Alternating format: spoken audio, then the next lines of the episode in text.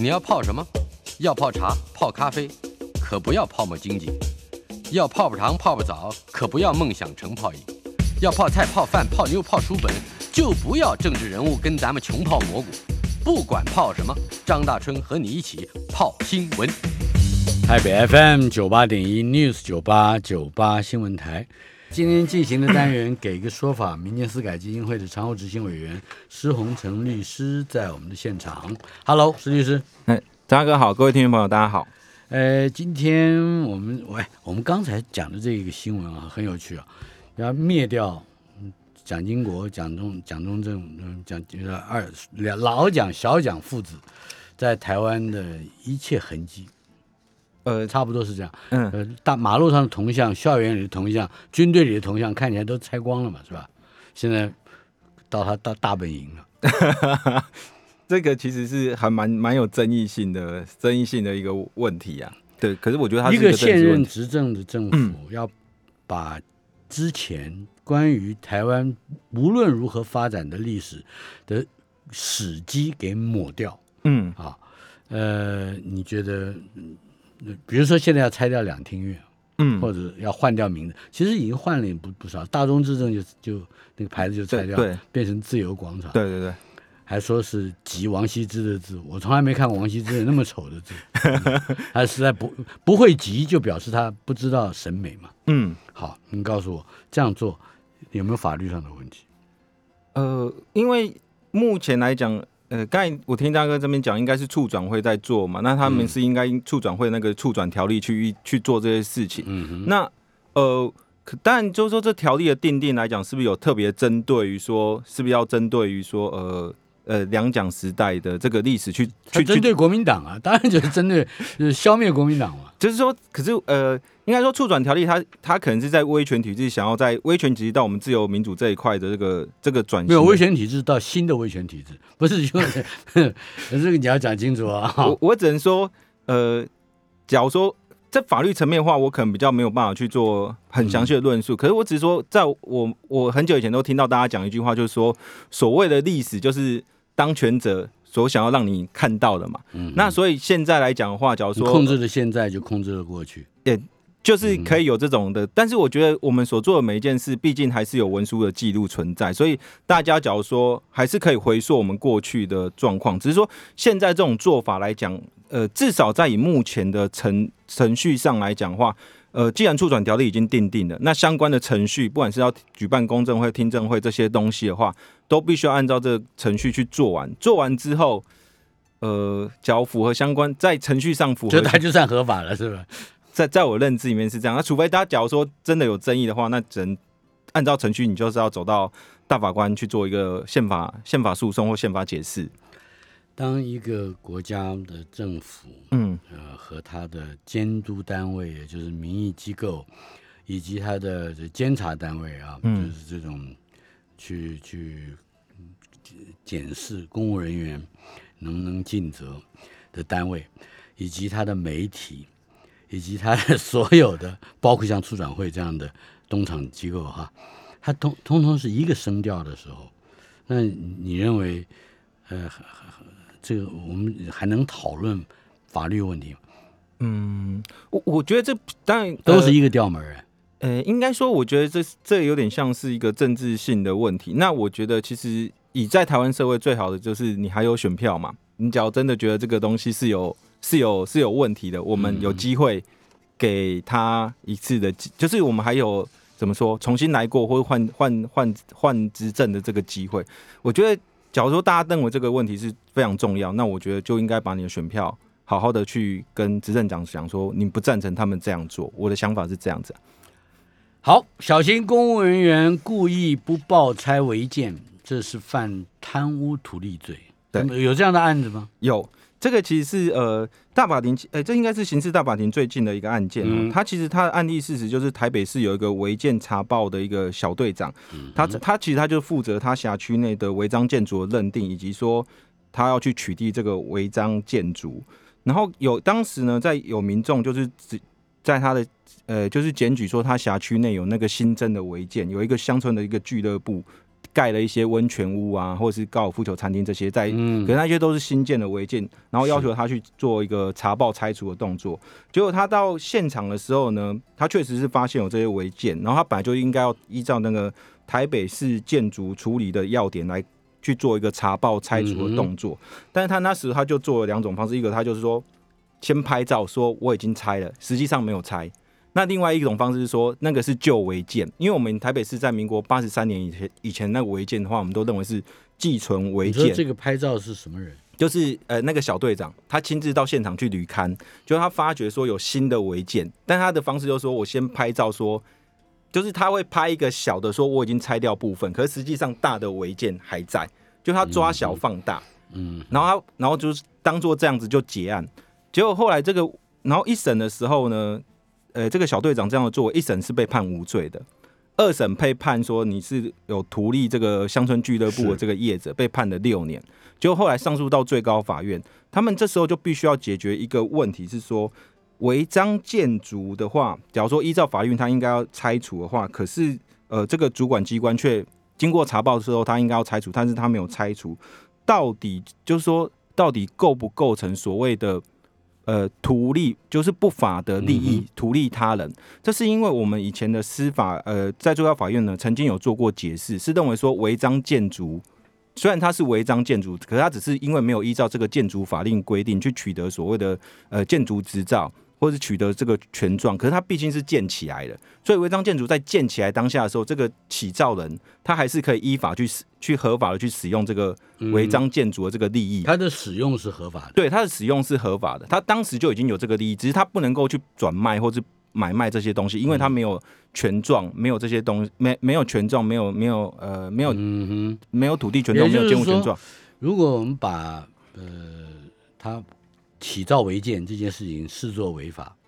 那么他不能买卖就变成一个惩罚，对是吧？对，然后然后变成说，那他因为而且因为他本来就可以。呃，违建它本来就是可以合合法的使用。嗯那我去我去查，呃，就是我去违建的那个查报小组，我去那边，我没有去把它拆掉，并没有图他非法的利益啊，因为它本来就可以使用，所以它不算，所以它单纯只是一个个个别行政上的加户啊，如果有这刚才你前面提到的这种起造违建而自供自己使用，嗯，这样的例子，跟呃一个你刚才讲的那个应该是又有高尔夫，一个它是一个乡村俱乐部 resort 嘛，对对。它是一个 resort，它是一个盈利的，那这就不是一般的使用了。诶、应该说以前的来讲，它它其实没有区分说它是一般盈利还是个别使用，哦它只是认为说，因为你的违章建筑一开始你只是不符合所谓建筑法规的规定，可是你本来还是可以就你建的自己建的这个违章建筑去做使用，所以所以违建的不各种不同的内容都是放在一锅里面。对，所以他认为说我拆，我虽然说我是负责查报要拆除，可是我我查报之后我没有拆，我没有图你的不法利益，因为你的利益本来就在，你本来就可以用，没有额外给你一些利益。可是拆是不是他的义务呢？对，其实另外一派的见解就认为说，你应该要拆，你没有拆，你等于说你就是给这个违章建筑的这个人额外的利益，因为其他人你可能会拆，因为他他而且他又是个盈利场所。，对，然后你针对他就不拆，在平等的原则状况下，你就是给这个呃应该拆除这个违章建筑额外优惠的利益，而且就是因为你的消极不作为，你故意不去拆嘛，消极的不作为导致这个非法利益持续的存在，他还继续有这个这个收益。那以前是有这两派的见解不同，那。一审之所以会判无罪，就是判这个林小队长无罪最主要原因，就是因为他采用了另外一派见解，就认为违章建筑自始就存在，他他没有拆，没有给他额外的利益。然后，可是新的大法庭的解释是认为说，你本来就应该要拆，你不给他拆，你就相对于其他要拆的人来讲，你就是额外好，这是给他利益。法律见解的不同。对，那这个小队长现在定验了吗？哎，目前来讲，这个法就是按照呃大法庭的这个解释之后呢，就是他因拆未拆的话，就是有涉及到所谓的图利的话应该有对价吧？对，就图利的不法的利益。可是他这一件的实实际的案例呢，就是诶、法律问题解决之后，都回归到呃他的实体层面去。可是实体案件那个案件的话，还在审理中，他们只是我要问的就是最简单，他到底图利他有没有对价的关系？哎、可是我这一件比较特别，是这个小队长，我看资料，他其实都没有拿到任何的对价，或者说他们没哦，他是。佛心，就是很特别，其他人都有对价，可是就这一个小队长，我看的这个一二审的判决里面都没有看到有这个小是没有查出来还是就是没有查出来，就是没有啊，他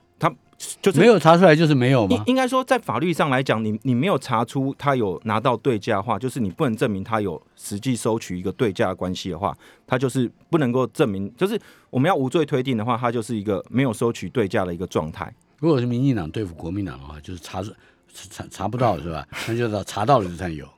是不是？还一定要查到为止。可是就这一件来讲，它比较特别是，呃，一二审的判决的内容，我去看了之后，这个小队长似乎跟这个乡村俱乐部间，呃，至少从判决书来看的话，是没有看出他们有取得任何对价的关系。好，这也就是法庭没有证据，就是对，以目前来看，好，嗯，接下来，哎，这个接下来这个新闻，我们之前在节目里面已经讨论过了，对不对？对，通奸罪宣告违宪之后，提非常上诉，谁提？哎、其实这个就这个所谓通奸罪后违宪后提非常上非常上诉的话，就是当时申请释宪的那个原因案件的当事人。这其实就是当时的话，就是有一个周姓被告嘛，他当时犯了一百零四年的时候，他犯了通奸罪，是然后他当后来就认为说这个通奸罪是有呃违宪的可能性，所以他那时候就申请释宪。结果在释宪的结果呢，呃，我们在一百零九年的五月二十九号呢，司法院的那个四至七九一号就认为说，呃，刑法两百三条两百三十九条这个通奸罪呢，是对于所谓宪法第二十二条保障性自主权的这个限制，嗯所以他认为说这个部分是违宪的。是只有自解释开始公布生效。可是因为呃，这个周先生他其实是因为他是申请释宪的人，嗯所以他有一个好处是说，因为申请释宪的时候已经被认定说这个通奸罪的话，他是无呃就是无效，就是违宪无效的话，嗯他呃检呃最高法院的这个检察长他就会为他提起一个非常上诉，因为等于说。法最不高法是他自己提嘛？对，不是他自己提，一定要提那个最高法院的那个检察长检察长嗯对，帮他提一个非常上诉。他们非常上诉的理由就是认为说，之前法院判的这个通奸罪的话，因为已经被最高法院认为，呃，已经被法呃宪呃宪法法呃大法官认为是无效了，嗯，所以你适用这个法规就是错误的，所以你就必须要纠正回来。嗯可是纠正回来，它有两种方式，一种是。就是说，刑法是因为是大法官解释之后才发生发生无效的情形，所以应该是说刑法的行为是不罚的。那另外一个解释的方式是说，你这个法律自始就无效，所以应该是说，我就直接应该判你无罪。嗯那另外一个是说免诉，免诉的意思是说，你这法律本来是有效的，可是经过大法官解释后变无效，那所以你这效力就向向后才发生效力嘛，所以我就是不不对你，应该说。呃，就是一个免诉，是说你行为虽然有罪，但是后来法律规定是不不不罚的状况，嗯所以你就是免去这个诉讼程序，可是不是一个无罪。他们两个最大的差别在于说，无一个是无罪，一个是免诉。对，嗯，那其实法律那非常上诉的核心是什么？非常上诉的核心就是要让他们无罪。对应该说，非常上诉的核心是要纠正呃法院的适用判决有错误的情形。嗯可是适用判决有错误的情形，它会产生两种方式。一种方式来讲，对当事人最好的方式就是我给你无罪；另外一种方式是我给你一个所谓的免诉判决，意思是说你行为后可是这个当事人姓周的先生吗？对他不同意，对不对？不是应该说对，应该说法院必须要确定说到底是要用。诶，所谓的无罪判决还是用免诉？无罪就没事了。对无，那免诉好像是他还是有前科。对，不是无罪，其实对他来讲，呃，对这周先生来讲，他有一个好处，嗯，因为他应该已经服刑了，他可以取得所谓的国家赔偿。刑事补偿，因为他做了冤狱。嗯，所以，可是你假如是免诉的话，他不能取得所谓的刑事补偿因为你之前，所以现在这个结果如何呢？可是现在这个结果来讲，最高法院他们是认为说，应该是采所谓的免诉说。免诉说的意思就是说，你之前是被判有罪的，只是说虽然说经过最高经过大法官解释，你认为说这个法条是是呃违宪无效的，可是因为这个法条之所以会违宪无效，是因为我们时代的变迁变成通奸罪，大家已经认为说它是一个所谓限制呃性质就是无罪了。对，就是无罪了。可是其实，在更这只是因为时代变迁所导致的关系。可是其实，在之前好，那如果今天或者是明天以后又有这样一个跑去跑去告的，呃不会啊，因为现在都已经是大法官已经认为说这个通奸无罪，呃通奸是就是违宪已经是除罪化了，所那以不太这个周。先生嗯还还有什么其他的条件，或者说其他的途径呢？呃，目前来他讲，他已经坐过牢了吗？呃正常来讲的话，因为假如说通奸最高法院都判决确定的话，他应该已经入狱服刑，或是他已经缴了所谓的一颗罚金的钱了，嗯，所以他呃他，现在就是要把钱给弄回来，就是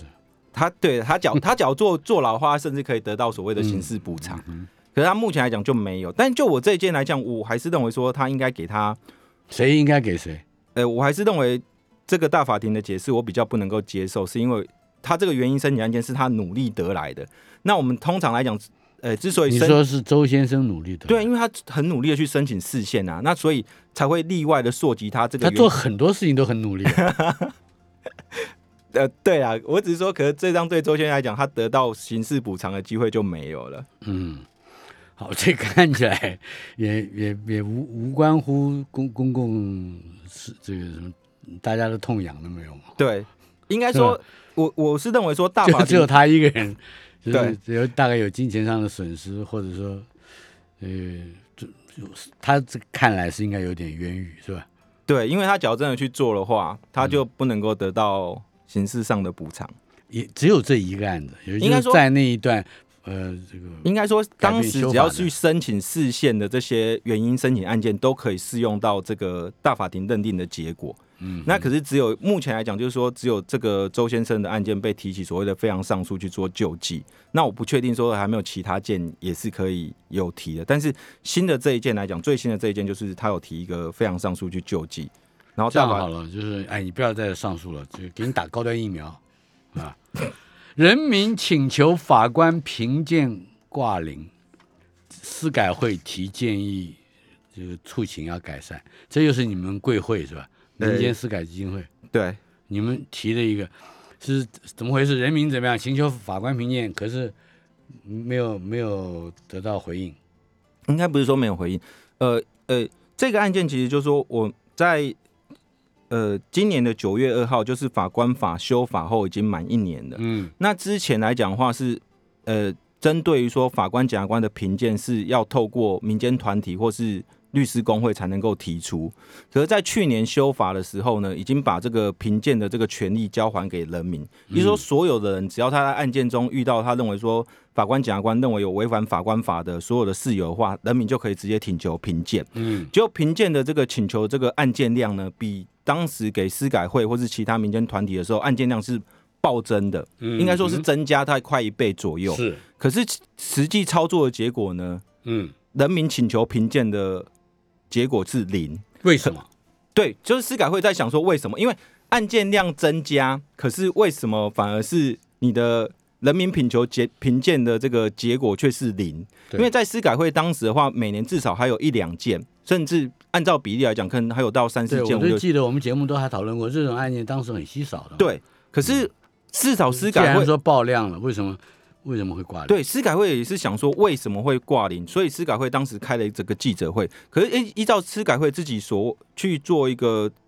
调查的结果的话，嗯我们是认为说，因为现在的法官法的评鉴交给人民评鉴之后，人民他有一个义务，就是我要提出书状。记载说评鉴的理由是什么，然后要申请调查证据，意思说你要写一个书状就对了。呃，请求法官评做法官评鉴的人民对要自己去写一个诉状，对，就是他很麻烦。对，他很麻烦，而且一般人民也许不会写那么专业的诉状，像司什么改会，一般人民我我们都不会啊，你你会对不对？对我我们的录音间里面所有的人都不会。对，所以所以以前司改会在接受这种法官、检察官的申诉案的时候，通常司改会会派一个人确认，呃，这些直接来跟我们口述的这些人民，他的请求的事由是什么，一个一个问，问了之后，我们司改会再帮他整理，再帮他整理完之后，我们司改会讨论过后才出一个书状。嗯，可是现在已经没有司改会可以协助，然后一般人民自己去填写，所以你可以看很多他们那个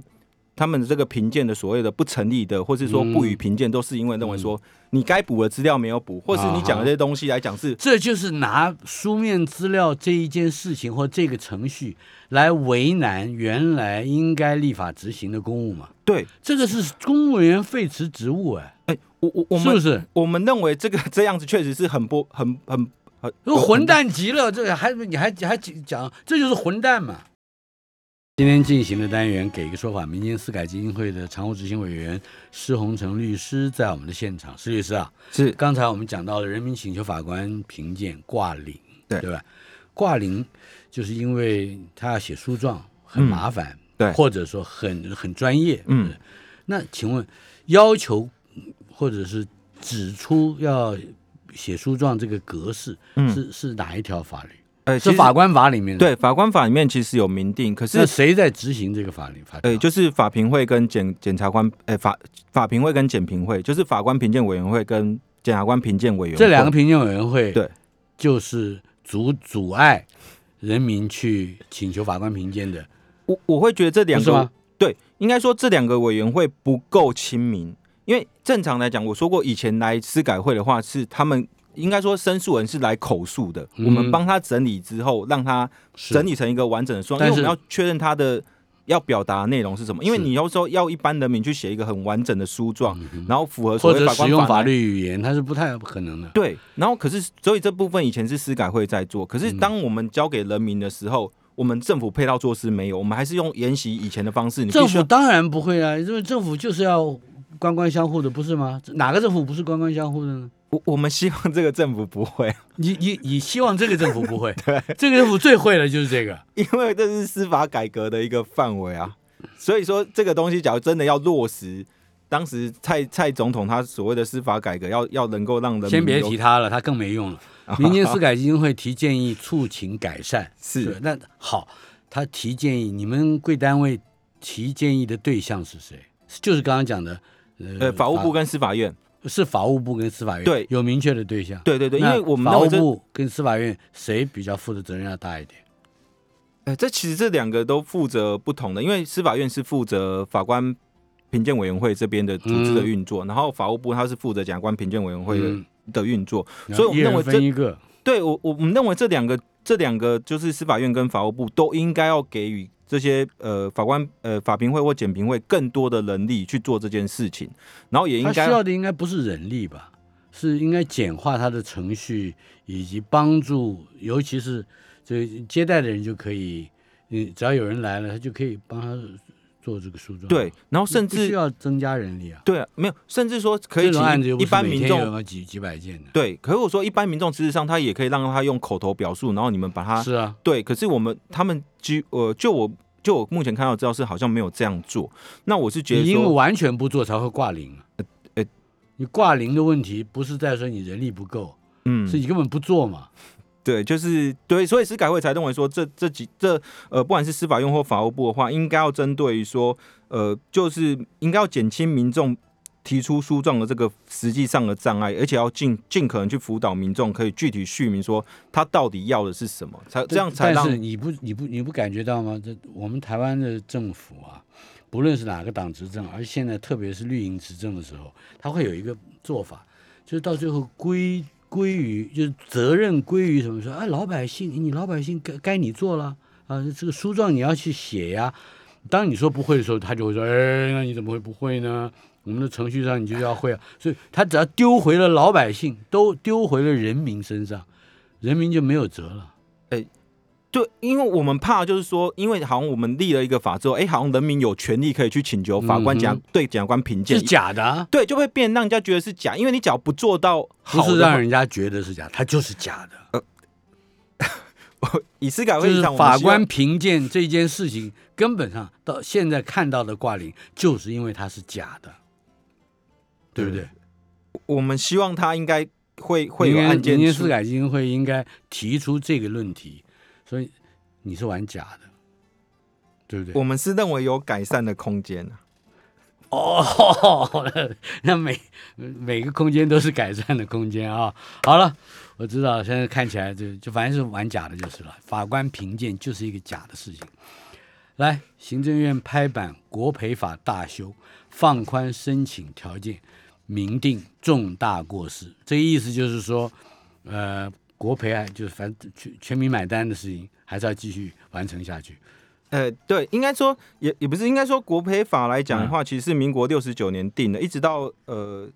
其实呃，一直到现在来讲，已经是大概三十三四十年的法律了四。十一年了，对那目前可是呃，大概只有在呃前一两年有因为好像那个三难的问题有稍微修改了一点点，就是说我们假如入山有警戒的话，有告知你说不要入山的话，假如说你后来发生这个意外的话，国家是可以不予赔偿或减轻赔偿责任。所以这一次来讲，他们国赔法呃行政院这边就提出一个国赔法的一个修正的这个草案的一个整体要做一个修正。可是因为这个修正的其实内容很多，那可是比较最近这个新闻比较引起比较大的问题来讲，是针对于说法官、检察官的国赔的这个这个这个事件的处理。这跟刚才那个法官评鉴有关。哎，对，有关系。嗯，可是因为国赔来讲，以前我们的国赔法是规定说，你只要要针对所谓的法官跟检察官要提及所谓的呃国家赔偿的话，他们必须要被判到所谓有犯职务、故意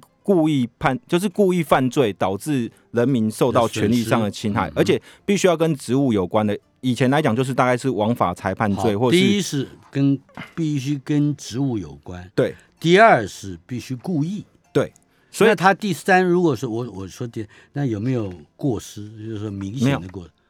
过失不赔。对以前没有。嗯，现在也没有。哎，现在来讲有放到呃所谓的重大过失，所以这是一个修法，就是修法来讲，针对法官、检察官可以赔偿的这个国赔的空间会变大。可是以前来讲话，就是自从国赔法订立之后，没有人用过这一条去跟法官、检察官求偿成功过的，就是在旧法时期。然后新法时难，道检察官、法官都不犯过失或者是重大过失吗？诶可是以前一年来，对，可是以前是他只有限于故意啊，因为你只有故意犯罪，你才会被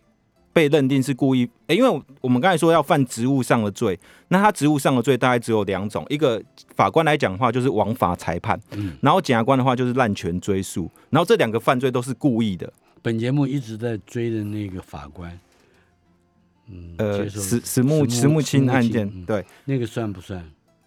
呃，石木青案件的这个法官来讲，假设说，呃，依照目前的国赔的话，嗯他因为他职务上的罪可能比较不太可能构成，但是呃，国赔法它还有放宽的一个条件是说，假设说这个法官或检察官他们有被所谓的撤职或是呃休职的话，这种情形也可以。嗯意思说他们受到公务员惩戒的话也可以，并不一定要犯罪。他们只要受到公务员的呃也就是说，当公务人员惩戒法已已经在他们身上发生作用，，对，就是反那他们就必须要面对，就是国家赔就面临对对，就可以就就会面对到国赔的问题，嗯。就是说国赔针对于法官、检察官这一块来讲，又放得更宽了，嗯。就就放，可是呃，这个时候就会在我们的司法论坛里面，就会看到法官跟检察官就会跳出来说，他们认为说这会影响所谓的司法的独立，因为他们认为说，在因为以前来讲是只有在故意，就是法官必须要犯职务上的罪，意思就是说他们只有嗯枉法裁判或是滥权追诉的情形，才有可能被被追究到所谓的国赔的责任。可是现在来讲，不只是说呃呃有罪的判决有问题，他就算是受到所谓的免职或是撤职的这个惩戒处分的话，嗯他们还是要负担，就是国家要愿意赔国赔。然后，假如说法官跟检察官他们有故意或重大过失的情况之下，他们也要赔偿给国家。嗯，所以对法官跟检察官来讲，他们某方面他们的保护就变少了，所以他们就认为说这样子来讲就会影响到我们的所谓的司法的审判独立的问题。司法审判独立的问题，应该从这方这个方面去解决嘛。我举个例子哈，昨天我还在节目里面讲了一件事，陈时中不忍了，他去亲自提告，告一个网友姓赖的，姓赖的网友说什么说了，反正就是批评了陈世忠，这个结果他被他呃这个骂人家这个甜美卖台，对不对？骂陈世忠，这个被判拘役三天。那这个判决你觉得有没有问题？我我先把国培的这个部分先讲完，等一下我们再来讲一下张大哥说的这个 判决，判决有很多事情都是有问题的嘛，对不对？对，可是现在会有大大小小的判决。可是其实会有一个问题，看像张大哥讲好了，那假设说这个这个例子，他就假放出来好假以这个例子来看的话，那法官第一个他有可能是枉法裁判，那有可能他自己是对法律理解错，一说说他判错了。嗯，可是判错其实没有没有所谓的，我因为从前所有的人在骂舔共或舔中卖台的，都没有人被关啊，都没有人被拘役啊。可是我我那为什么这个案子可以这？可是我的意你思是说美就要就就要？我我先讲一下说，在法律上来讲，枉法裁判是法官必须要故意判错。可是，假如说法官只是他，也许他的学问比较不好，他没有念书，哦哦，还没有念书啊 我只这个说这个法官没有念书是一个严重假了，设，这只是一个假，这只是一个假设，他判错了，并不一定他就一定要国赔。嗯他没有逛夜市呢。我只是说，在法律上来讲，我们的国家赔偿其实是分成两块，一是国家赔给人民，一个是国家跟犯错人要这个赔偿。嗯，那国家赔给人民的部分，以前呃，一般公务人员他只要故意过失就要，可是针对法官、检察官的话，他一定要犯所谓的职务上的罪，是。然后而或者是说他被撤职或休职，这个这这个条件的话，才需要看赖姓网友甜美麦台拘役三日的这个法官，嗯难道没有没没有要修正的地方？对，等一下我会跟大家他一定是有问题的，这个这个判决一定有问题的我。会跟大家来报告这个案件，不然我直接报告这个案件好了。嗯，好，哎，等一下，你不知道我们有广告吗？啊，广告时间来的时候，是不是就要停下来？这是最大的判决。台北 FM 九八点一 News 九八九八新闻台，九月八号是我们电台的生日，也是哎，也是周素贤老师生日，是不是？呃，对，法律教法律的老师，哎，不是，他是犯罪学的。然后教犯罪学的，嗯这他是不是提醒我们今天要谈一谈陈时中的问题啊？呃应该说，他昨天有听张大哥的节目，有谈到这个问题，他有跟我讲他提，醒我今天要 要要要提醒你，啊要把这个拿出来说一说。陈时中亲自提告，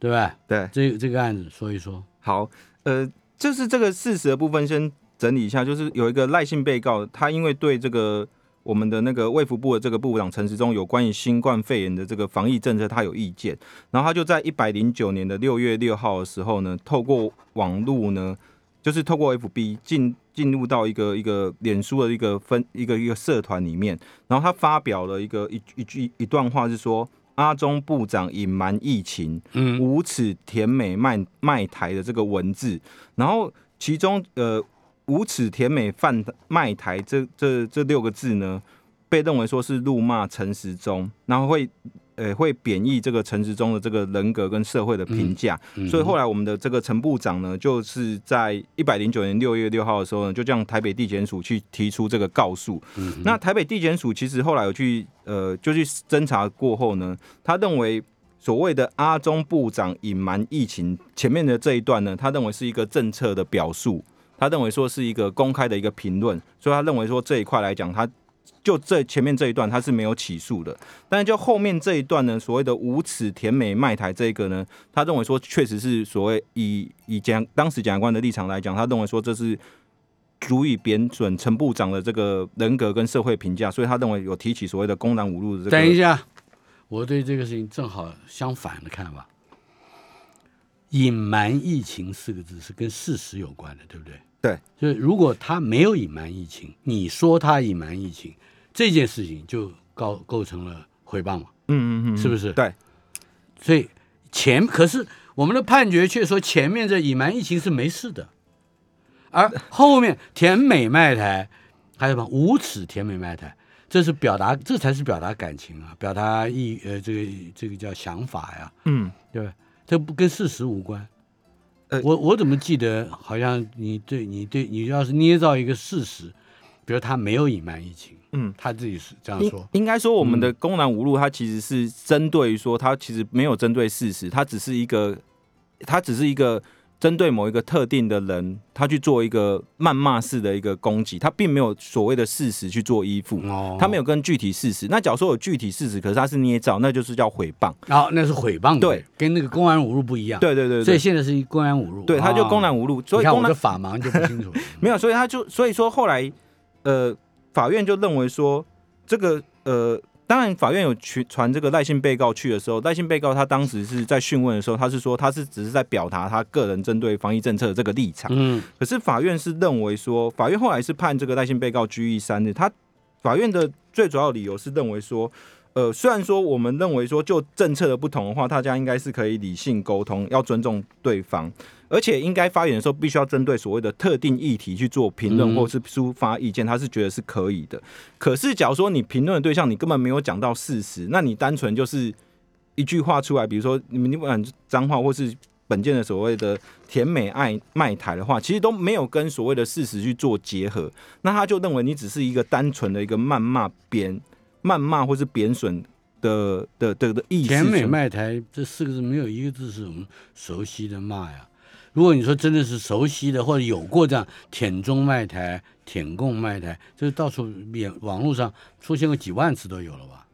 呃，是应该说法没有一个人被被被拘役过。呃，应该这其实不是哦，应该是说我们之前其实不管是前朝或是现在，很多人都会被不同的用不同的言语去做去做去做攻击。可是呃，但我不确定我的印象对不对，就是。呃，在之前的前朝的话，也许对一块来讲，他们都没有去做提告的的的情形。我们很少听到以前好像说有部长或是或是谁去做，那更不要说部长了，对不对？对，比较少会听到官员去提针对人民的这个说法去做提告。可是不代表说他们没有被到底有没有公然无，当然还是要经过判决之后才能确定。可是只是说，就这个法院来讲，他认为说所谓的无耻甜美卖台的话，他认为说这几个文字其实依照一般人的观念来讲，它应该就是一种。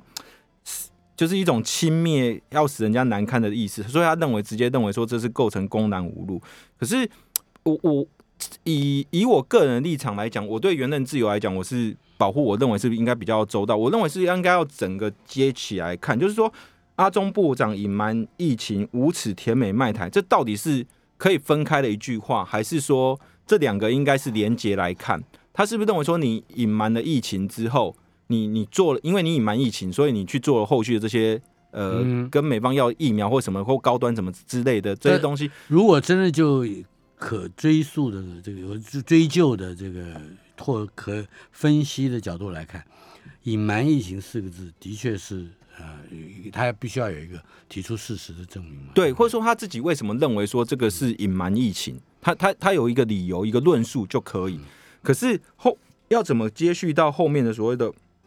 无耻甜美卖台，那这个部分到底是他只是呃，就是一个单纯就是没有具体事件的一个连结的话，所以法院才会认为说你根本就没有一个具体事实的成，就是一个前提，你就只是单纯就是你只要针对陈部长的这个，不是说陈，可是陈世忠自己在每天下午两点钟面对媒体的这一年多以来，嗯，他常常常常啊是。前面说的跟后面说的是不符的，嗯，呃，前面否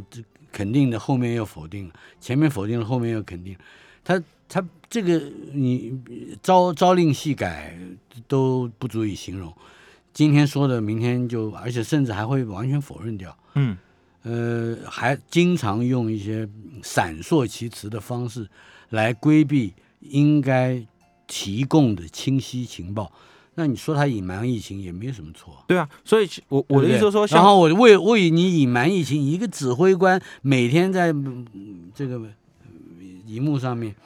在呃电视上面发表那那些个闪烁其词的言论，难道不无耻吗？哎，难道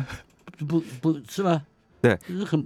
我我的意思说，像张大哥这种，有时是有一个具体的一个前提脉络这种的话，通常来讲说得清楚就可以。对，通常哎，应该说说，应该说我们在法律的用语，通常会说，就算你的谚语用语比较苛刻，它仍然还是属于一种评论，或是一种一种一种评论的一种评论这种事情的一种价值观，或是一个价值。所以在一般来讲，至少我看到他说的比较简洁而已啊。呃，赖姓网友说的就比较简洁吧。诶，应该说法院只能通透过他在 FB 上他所截取的这个文字来去做确认，他可能真的没有交代到这一块。可是因为我只是说我判决上他就是这样呈现的，嗯，对。好，智慧商业法，嗯，是吧？智智慧商业法是这个吗？对。怎么样？这这有发生了什么事？我看都看不懂。A I D A B U S，这是一个什么东西？好，这就是我们最近的制裁法院呢，嗯，智它其实慧财产，对智慧财产，因为它就有一个新的一个很有趣的一个判决，就是有一个 AI 叫做 DABUS，我们的中文叫做达布斯，嗯，达这个布斯，这个他其实是一个呃外国人叫呃 Stephen Saylor 是不是？反正他就是他自己做的一个人工智慧系统。他很特别一点，就是他因为他自己制作这个人工智慧系统，然后这个人工智慧系统呢，透过这个人工系智慧系统，他发明了一些东西，发明了一个还是两个东西，然后就他就是以，因为他说这个是人工智慧系统发明的东西，所以他的发明人就要注册是这个人工智慧系统。嗯，可是，在我们国家的，可是这个东西比较特别一点是说，诶、在澳洲跟南非，他都有注册成功哦。意思就是说，这个嗯发明人可以是人工智慧系统，而不是我们一般认定的自然人。嗯，可是，在我们国家制裁法院的审理里面呢，他会认为说，这个智慧系统虽然说它是好说这个东西是他创作的，可是你这个人工智慧系统毕竟是你这个外国人呃史蒂芬他这个先生他自己发明的，他是透过他他的发明在在衍生出他的新的一个发明。他发明那个东西可以发明东西，对那现在他为他的发明的东西来争取注册专注利册专利，那不行吗？不行。啊，他必须是自然人，，对我们国家认为说，所谓的专利之所以需要保护，是因为它是人我们人的那种创作所能发生的这种的的一个经验或是智慧价值的累积，所以我们给你一个专利，让你有一个享受这个利益。可是他认为说，所谓的人工系统，它并不是在我们的分类里面，它其实是个物。嗯那物的话是不能够当做是专利的发明人的，在在在我们国家的法律里面是这样子。可是现在我我之所以会提出这个案例来讲，是因为有其他国家，就像我说的，澳洲跟南非都已经承认这个这个达布斯这个人，他可以做他们他自己发明的这个的的东西的一个澳洲跟南非都已经有承认有认可，可是其他很多国家，他因为我我是觉得这个这个这个这个 Steven 他其实是很故意，因为也不是很故意啊，就是他到处去各个国家去测试嗯哪个国家可以让这个达布斯可以当做是专命专利的发明人。可是呃，虽然南非跟澳洲是认可，可是在台湾来讲的话，我们还是认为说。呃，发明人的话，必须要对是一种精神创作，然后精神创作的话，通常来讲只有他要有精神，对，只都只有自然人才有办法去，所以他认为说这个 AI 系统是不能够当做专利的发明那。你的看法如何？我的看法，嗯。假设说我们真的能够辨别不出它是 AI 的话，那就有可能。嗯，你辨别不出它是 AI，对。你就精神不如他，